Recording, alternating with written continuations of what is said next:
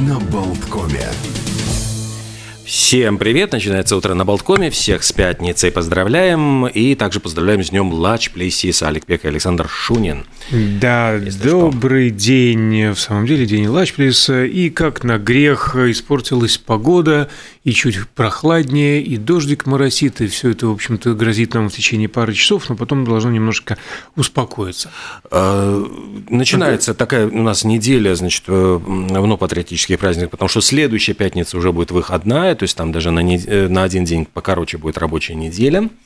Это тоже как бы очень приятно.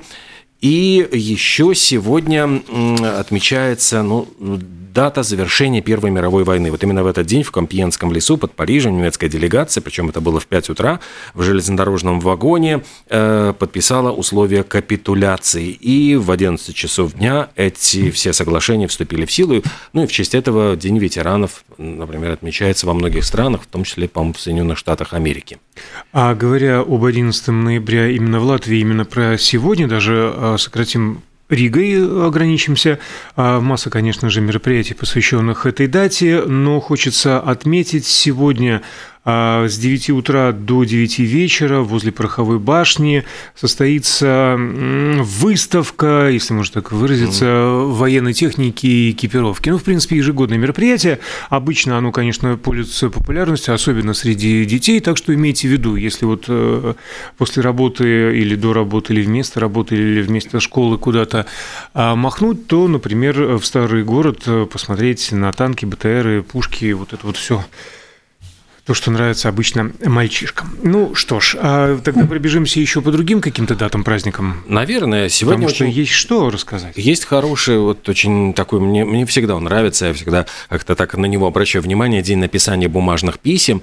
И когда-то ведь это была целая вообще процедура, там люди выделяли целый день для того, чтобы э, ответить всем корреспондентам, очень долго извинялись за то, что э, там не писали несколько дней. Мы как-то привыкли все время сейчас переписываться в мессенджерах, даже уже имейлы ушли куда-то в прошлое. То есть это обычно какая-то такая вот чаты, переписки. А ведь э, бьют тревогу, вот я как историк-архивист, потомственный, можно сказать. А, а, помню очень хорошо, когда вот мы еще разбирали на кружке у Натальи Ивановны Басовской о том, э, проблему, что раньше вообще жизнь любого писателя, там, общественного деятеля была известна благодаря в основном его архиву писем. То есть разбирали вот этот архив писем, и там можно было восстановить, где чего, на что он жаловался, где какие у него были проблемы. Все это в переписке отражалось. И вот как бы это задокументированная жизнь, если человек еще не вел дневник, а это было бы здорово, допол... ну вот, а без бумажных писем мы как будто бы вот что у нас остается этот вот э, в Инстаграме череда фот, фоточек вот наших, что мы запустили там, что ели на завтрак. Это я так философски бросаю. Нет, да, давай, тогда э, я с удовольствием поддержу эти рассуждения, ведь если мерить э, ну, так как ты рассказываешь, было там еще полвека назад и, и, и, и дальше в глубину истории, то, конечно же, да. Э, письменных никаких свидетельств практически не остается, ну, кроме там книг каких-то. Э, письма мы отправляем электронные, они стираются, удаляются и так далее, хотя и говорят, что интернет помнит все. С другой стороны, просто эта память, она видоизменилась, ведь даже ты открываешь собственный Инстаграм, например, да, вот кто-то там делает сторис, тебе там через год напоминает, или тот же самый Фейсбук, и вот они воспоминания. Вот ты плясал пьяный на корпоративе. Ну, или наоборот, вот там ребенок родился, или там не у тебя ребенок родился, или от тебя родился вот еще ребенок. Ну, всякое в жизни бывает. Память остается, просто она меняется, но э, всегда полезно вспомнить о таких навыках, как э, письмо рукой. Конечно же. И, может быть, послать кому-то письмо, может, самому себе, может, открытку. Вот я знаю, например, у меня одна знакомая, а куда бы она ни уезжала в отпуск, командировка, любая поездка за рубеж, она покупает открытку и сама себе оттуда отправляет. И приятно. Приезжает домой, опа, в почтовом ящике рано Пусто. или поздно, рано или поздно а, появляется открытка, такое милое напоминание. Ну, вот такой у нее есть а, прикол. Сегодня в Китае день холостяков, а, хотя на самом деле правильнее назвать день одиноких. Дата выбрана потому, что единица символизирует одиночество, а в дате 11 ноября эта цифра повторяется 4 раза. Сегодня 1111.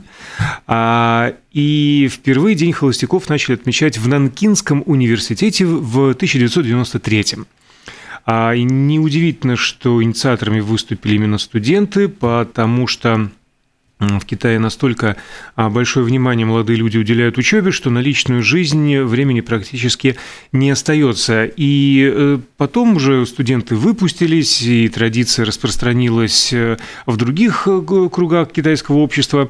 И особенно популяризации праздника способствовал интернет. И изначально он был Днем холостяков, потому что в основном одинокие юноши его отмечали в скупых мужских компаниях, а потом присоединились одинокие девушки а, стал называться Днем одиноких. В общем, с одиночеством надо, ребят, бороться. Вместе веселее. Вместе, конечно, веселее, и можно бороться с одиночеством, складывая какие-нибудь интересные э, фигурки из бумаги. Всемирный день оригами я очень хорошо помню, что узнал об этом вот искусстве еще в школе. Была какая-то вот очень популярная книжка, которую вообще невозможно было достать. Мне, моя мама мне ее подарила, где э, э, можно, ну, рассказывалось, как складывать вот какие-то самые примитивные там фигурочки. Я помню, что я был просто королем класса, потому что никто не умел. Это, то есть я, я приносил каких-то фантастических там этих птичек, которые там держишь за грудку, дергаешь за хвост, она машет крылышками.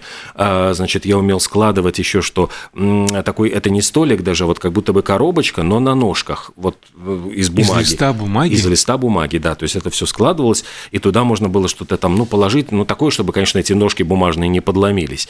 Э, там, не знаю, скрепочки там или какие-нибудь мел, мелочи. Еще какие-то там всякие вещи. То есть это, это там меня рвали буквально на части, вот сделай, и это был, ну, естественно, охраняемый секрет, чтобы не, не... Э, вот я тогда познал все эти вот э, тайны бизнеса, mm. как, как, что нельзя эти шпи, экономический шпионаж, там вот, чтобы никто не, ну, узнал твои Ноу-хау, да, не дай бог, чтобы кто его подглядел. Я поражаюсь, я поражаюсь. Я уже, естественно, забыл все, Развитости но... твоей мелкой моторики. Но это было, конечно, очень сложно. И усидчивости. Потому что это нужно было, знаешь, там это сгибается э, несколько раз, там складывается этот листочек, потом этим, по этим сгибом начинаешь, там, значит, все... Ой, это... Да, я даже пароходика э, не, не умел сложить, не говоря уже об этой шапочке, треуголке, да, да, да, ну вот в котором маляры всегда ходили в них. Из газеты. Самолетики у меня зато неплохо получались. И однажды а, мы жили тогда э, в Пурцемсе, я помню, в пятиэтажке. Дело было вечером, дело было нечего, ну, как обычно, классика. И я несколько тетрадок, наверное, извел на эти а, несчастные самолетики и устлал ими весь mm. газон перед э, домом. Ну, прям ну, пятиэтажка, газон большой, а через несколько часов вернулись с работы родители, еще через некоторое время явился дворников. Уж не знаю, каким образом она вычислила, но, как писал Довлатов, в любой профессии есть место для творчества. Ну, Как-то вот... Знаешь, если, например, там классная работа ученика пятого класса... Ну, нет, нет, Шурина, я из чистых листов, а, конечно, не, не настолько там не было подписано, Саша. Ох, ну что, еще сегодня день офтальмолога отмечается, э, день, э, день, день, день Всемирный день шопинга. Да, можно сегодня что-нибудь э, полезное или бесполезное, или приятное себе купить. Например, вот книжку по оригами, что-то пособирать. 11, это, по-моему, да, вот по на всяких там э, порталах, которые рас, распродажи устраивают. Как да, раз на правильных да, порталах называть, начинаются но... распродажи. А я упомянул, что сегодня 11.11. .11. Расскажу-ка я об одной фишке в Германии. Сегодня в этой стране 11 ноября в 11 часов 11 минут утра начнется карнавальный сезон. Есть региональные разновидности карнавала в германоязычных странах, не только как вот перед Великим постом аналог Масленицы, но и сейчас Рейнский э, карнавал на Западе, это Дюссельдорф, Кёльн и Майнц, и швабско-алеманский Фастнахт Швабии, в Швейцарии, Эльзасе и Форльберге, то есть Западная Австрия. Именно вот швабско-алеманский начнется а, в праздник Богоявления 6 января, а в Западной Германии, как я уже сказал, 11, 11, 11. Кульминация придется на следующий понедельник, Розенмонтак, э, розовый понедельник, он же карнавальный понедельник. Пятое время года называется в этом краю. Это неделя, костюмированные балы и так далее и тому подобное. Э, празднование э, приостанавливается на период Адвента, потом Рождество, ну а потом вот 6 января Богоявление снова набирает обороты. Более того, с 1823 года специальный а комитет есть у парада, который следит за тем, чтобы все было организовано четенько и весело. День независимости Польши сегодня, он опять-таки связан с окончанием Первой мировой войны и восстановлением польского государства, которое было еще в 17 веке разделено вот тогда между Австрией, Пруссией и Российской империей. День независимости Ангол, ну или у тебя попозже нет, есть нет, еще. Ну, да? ну просто сразу, сразу вот эти независимости Анголы и еще День независимости Картахены в Колумбии. Это административный центр департамента Боливар, который, как известно, не может вынести двоих. Да, да, я продолжу все еще про эти единички. 11 а ноября в Японии и Южной Корее отмечают э, интересный такой неофициальный праздник День Поки или День Пиперо. Э, это вид снека, ну, вот эти палочки, покрытые шоколадом, ну, печенюшки продолговатые, э, которые окунули в шоколад горячий. Ну, в шоколад, да. да. Впервые их стали производить вот эти снеки-поки. Снеки-поки Язаки Глика снеки-поки начали производить в 1966 году, ну, потом распространились, лицензию а, продали. Ну и, конечно же, э, так как напоминают единички, то сегодня и э, отмечается более того, этот день, сообщают э, нам порталы, в Японии и Южной Корее стал своеобразным аналогом Дня Святого Валентина. Ну и, конечно же, отмечается в основном молодежью, которая друг другу эти палочки и дарит. Ну вот. Ну, Собственно, очередная маркетинговая замануха. Да. Ну ведь приятно же, ну ведь про любовь. День металл-музыки отмечается в Соединенных Штатах Америки. Э, день десертного мороженого там же. И еще любопытный был такой, да, праздник, связанный с султаном. Султаном, сейчас, сейчас, сейчас, сейчас, сейчас скажу, где и когда потерял я султана. Вот день рождения султана.